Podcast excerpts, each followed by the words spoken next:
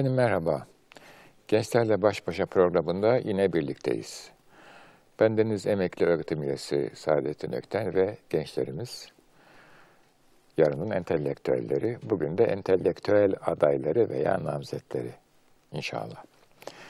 Efendim bu programımızda bilimden bahsedeceğiz fakat bilimin salt kendisinden değil, bilim değer ilişkisinden bahsedeceğiz. Yani bireyin ve toplumun bilime yüklediği anlam, verdiği değer bundan söz etmek istiyoruz.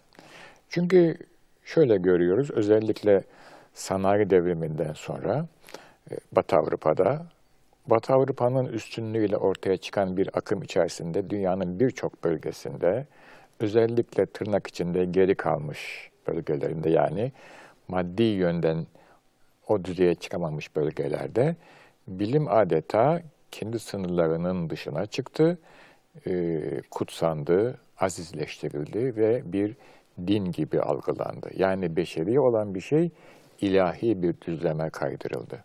Tarih bize göstermiştir ki ilahi olan beşeri düzleme kaydırılırsa, beşeri olan da ilahi düzleme kaydırılırsa orada mutlaka ve mutlaka bir takım büyük problemler çıkıyor. Kaos çıkıyor, gerilim çıkıyor, sıkıntı çıkıyor, huzur ve sükun bozuluyor.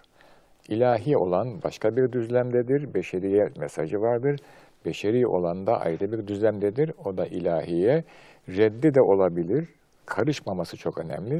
Kabulü, imanı da olabilir. Ama karıştığı anda işin esprisi kaçıyor ve bir kaos oluyor toplumda.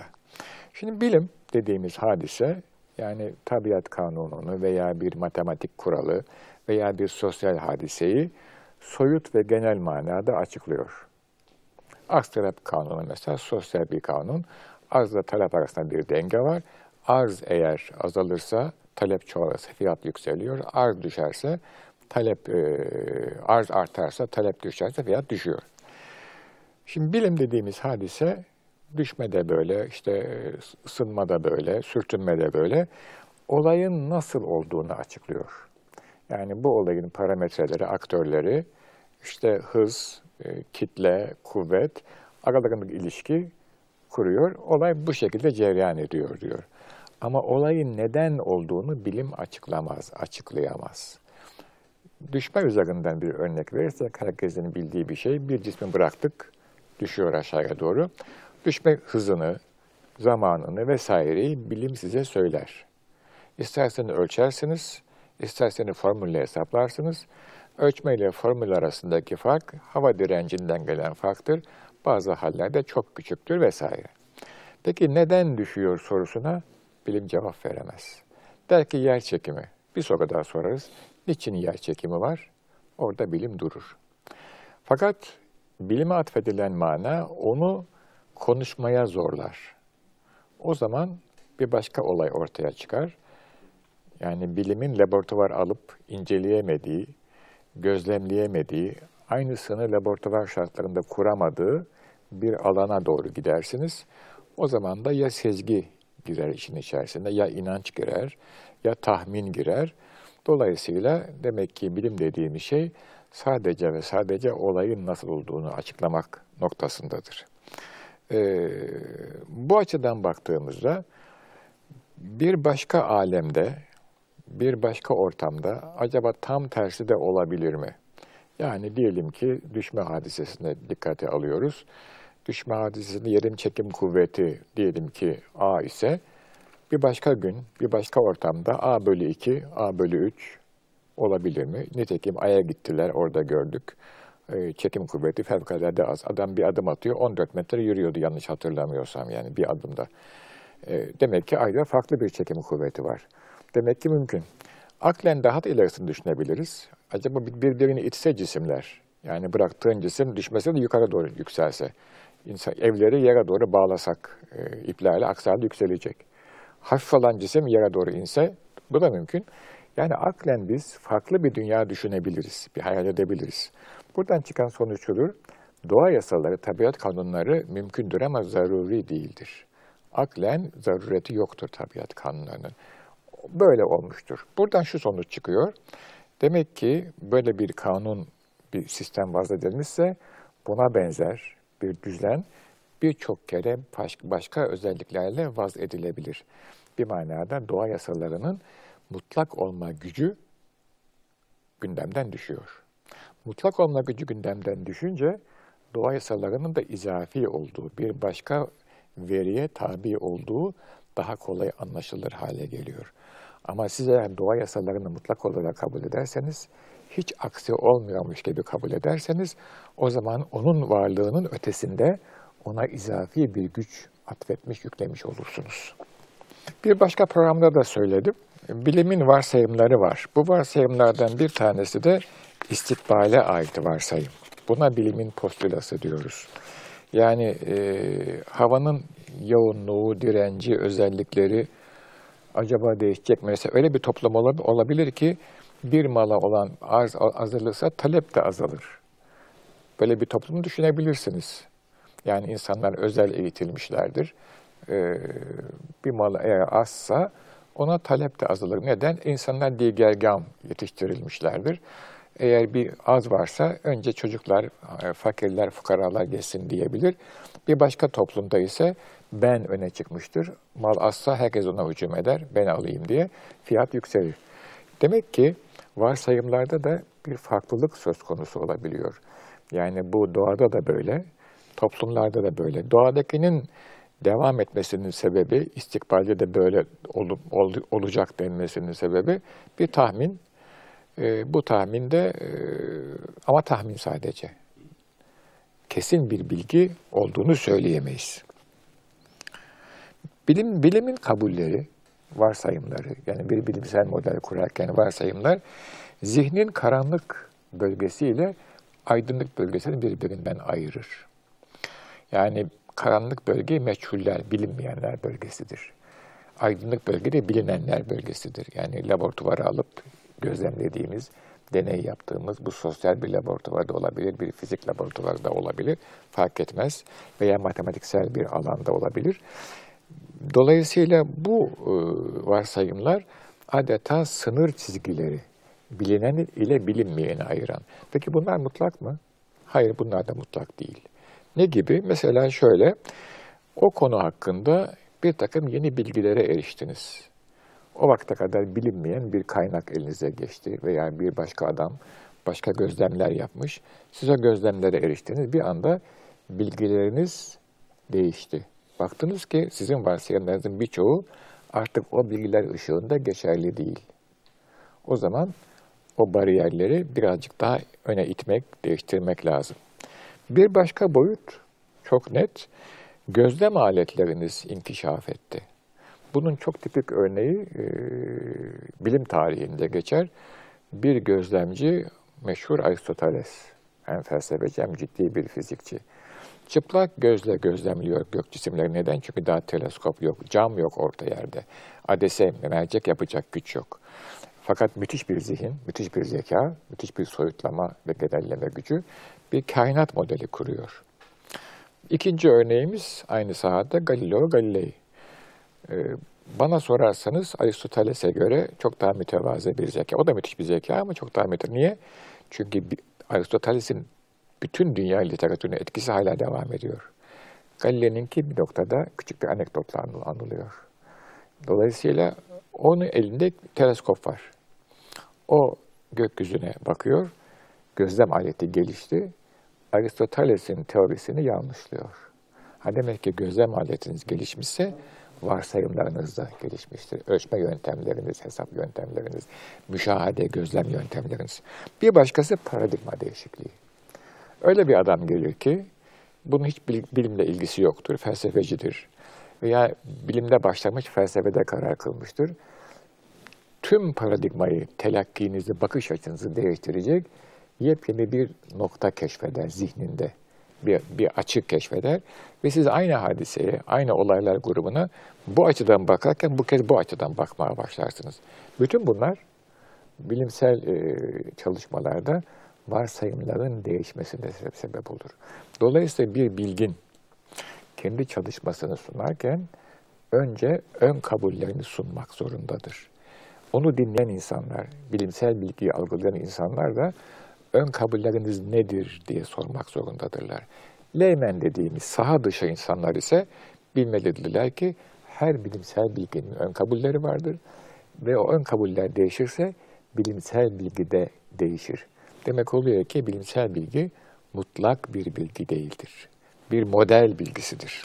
Hemen söylediğim gibi bilimsel bilginin mutlaka sınırları var, e, ön kabulleri var ve o bilgi o sınırlar içerisinde geçerli. Dolayısıyla o sınırlar değiştiği zaman varılan sonuçlarda sunulan bilimsel bilgi de değişecektir. Bu da onun mutlak olmadığını ifade ediyor.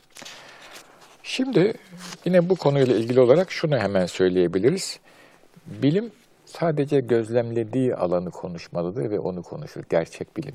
Gözlemlemediği alan hakkında sezgisi olabilir, tahmini olabilir, hipotezi olabilir ama o bilimsel bilgi değildir. Ham bilgidir.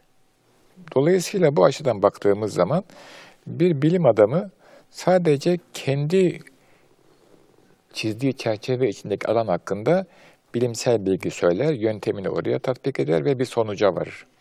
Ama toplum o alanın dışında da bilimsel e, bilgi üretilmesini isterler. Ha, bu bir derece kadar mümkün olabilir yahut da olmaz. Olmadığı yerde bilim adamının çok kesin bir şekilde mutlaka bir fikri vardır ama kesin şekilde şunu söylemesi lazım. Bu bir sezgidir, bu bir tahmindir demesi lazım. Bu açıdan bakıldığında bilim adamının inancı olmaz. Bu inanç derken yani bilim adamının vicdanı bir kanaati olmaz demiyorum. Bilimde inanç olmaz diyorum. Neden? Çünkü bilim var yok, olur olmaz. Tespit meselesidir. Ee, yoksa yok, varsa vardır. İnanç, akli bilginin dışında akılla erişemediğiniz, gözlemleyemediğiniz bir saha için söz konusudur. Bilim adamı gözlemlediği, bilimsel olarak konuşuyorsa gözlemlediği sahada konuşur. Eğer inanç söz konusu ise yani inanıyorum ki şu şöyledir, bu böyledir, bu böyle olacaktır derse oradaki inancın manası çok kuvvetle tahmin ediyorum demektir. Yani bir iman mertebesinde bir akideye, bir dine, bir felsefi sisteme inanç gibi değildir oradaki inanç. Mecazi manada çok kuvvetle tahmin ediyorum ki bu böyledir veya böyle olacaktır şeklindedir. Bu hususlara dikkat etmek çok önemli. Bunlara dikkat edilmezse ne oluyor biliyor musunuz gençler? Bilim giderek din yerine geçiyor, felsefe yerine geçiyor. Halbuki bilim somut bir şey. Dolayısıyla o somutluğunu yitiriyor, mistik bir boyut alıyor, e, tefekkürü bir boyut alıyor. Halbuki bilimin o noktada yapacağı fazla bir şey yok, hatta hiçbir şey yok. Çünkü gücü oraya ait değil. Gücü onun reale ait, somuta ait, bir modellemeye ait, e, deneye ve zihinsel modellemeye ait. Dolayısıyla bilim giderek bir manada e, mücerret hale geliyor, ilahileşiyor ve e, yapamayacağı bir rolü üstlenmiş oluyor. E, bu başlangıçta insanların işine gelse bile uzun vadede büyük sıkıntılar çıkarıyor. Bu defa bilim kendi reel rolündeki gücünden de kayıplara uğruyor. Dolayısıyla insanlar e, sanki saha dışı oynayan e, bilimin oradaki başarısızlığını kendi alanına da izafe ediyorlar, yüklüyorlar ve e, bir takım sıkıntılar, problemler zuhur ediyor. Dolayısıyla bilim kendi yerinde, bilimin değeri kendi yerinde, bilimin ağırlığı kendi yerinde. Bu yerde işte varsayımlarla e, vesaireyle belirli vaziyette. Bilimi bu şekilde anlamak lazımdır diye düşünmekteyim. Evet, bilim ve değer konusunda söyleyeceklerim bundan ibaret ama hepimiz biliyoruz ki e, bilim zihnin ve gözlemin ürünü. Gerek sosyal sahalarda gerek e, maddi sahada çok önemli sonuçlara parmak basıyor. Dolayısıyla o aleti, o apareyi yerli yerinde kullanmak e, gerekiyor diye ifade edebilirim. Şimdi e, bu programda soru faslına geldik. E, bilim konusundaki sorularınızı almak isterim. Buyurun efendim. Hocam hürmetler. Estağfurullah. Ee, bilimden şu şekilde bahsettik. Belli ön kabuller yapılır ve bunun üzerinden kendi içinde tutarlı bir şekilde ilerlenir evet. gibi. Şimdi din bilim çatışması tırnak içinde denilen şey aslında bir yerde inanç çatışması demek olmuyor mu? Çünkü belli ön kabuller yapılıyor ve bu ön kabuller kesinlikle doğrudur. Ben buna inanıyorum Evet. ve senin ön kabullerin farklı. Sen de Evet. ona inanıyorsun Evet. şeklinde bir inanç çatışması değil midir? Aynen öyle. Tabii bu e, din bilim çatışması İslam dünyasına ait bir problem değil. Bu Katolik dünyasına ait bir problem. Ama e, yani İslam dünyasında teşmil edilmiş vaziyette. Şimdi bir Müslüman olarak olaya bakalım isterseniz. Bilimsel kuralları koyan otorite ve irade neyse, dinsel kuralları koyan irade de o. Dolayısıyla bilimle dinin çatışması mümkün değil. Çünkü o irade de tenakuz olması icap eder. Veya muzip bir irade olması lazım. Bu ikisi de herhalde e, yani e, tanrısal bir bağlamdan münezzeh. Bu, bu mümkün değil bunlar yani. Bir tanesi bu. İkincisi bu çatışmada hümanizmanın büyük etkisi var. Yani ilahi irade veya kader dediğimiz olguyla insan aklı çatışıyor. Yani madem diyor bilim aklın ürünü, e, kader veya ilahi iradede tanrısal bir güç, e, insan eğer bir tanrı kadar güçlüyse, hatta zaman zaman kaderine kendi hükmediyorsa bu hümanizmanın ön kabulüdür. Hümanizma insan sevgisi falan değildir, insanın tanrılaştırılmasıdır. Bir kabul olarak edebilirsiniz, hiçbir mahsur yok. Ama gerçek öyle midir onu bilmiyorum yani. O inanca göre değişir. Bakın yine hep inançtan söz ediyorum. Aksi halde insan zekasının bir şey üretmesi mümkün değil. Ee, tabii o zaman e, insan zekasını ürettiğine inanç atfetmesi gerekiyor. Çünkü karşısındakinin de gücü inançtan geliyor. Ne oluyor? Bilimi gerçek e, tabanından ve güzelliğinden koparıyor. Ona bir ilahi, bir inançsal boyut ekliyor. Halbuki bilim bu değil. Ha burada çok da haksız değiller. Çünkü başlangıçta tam tersi yapılmış. Ee, biraz evvel Aristoteles Galileo Galilei meselesini anlattım. Aristoteles'in e, kurduğu evren modeli e, kutsal kitaba girmiş. Halbuki o beşeri bir şey.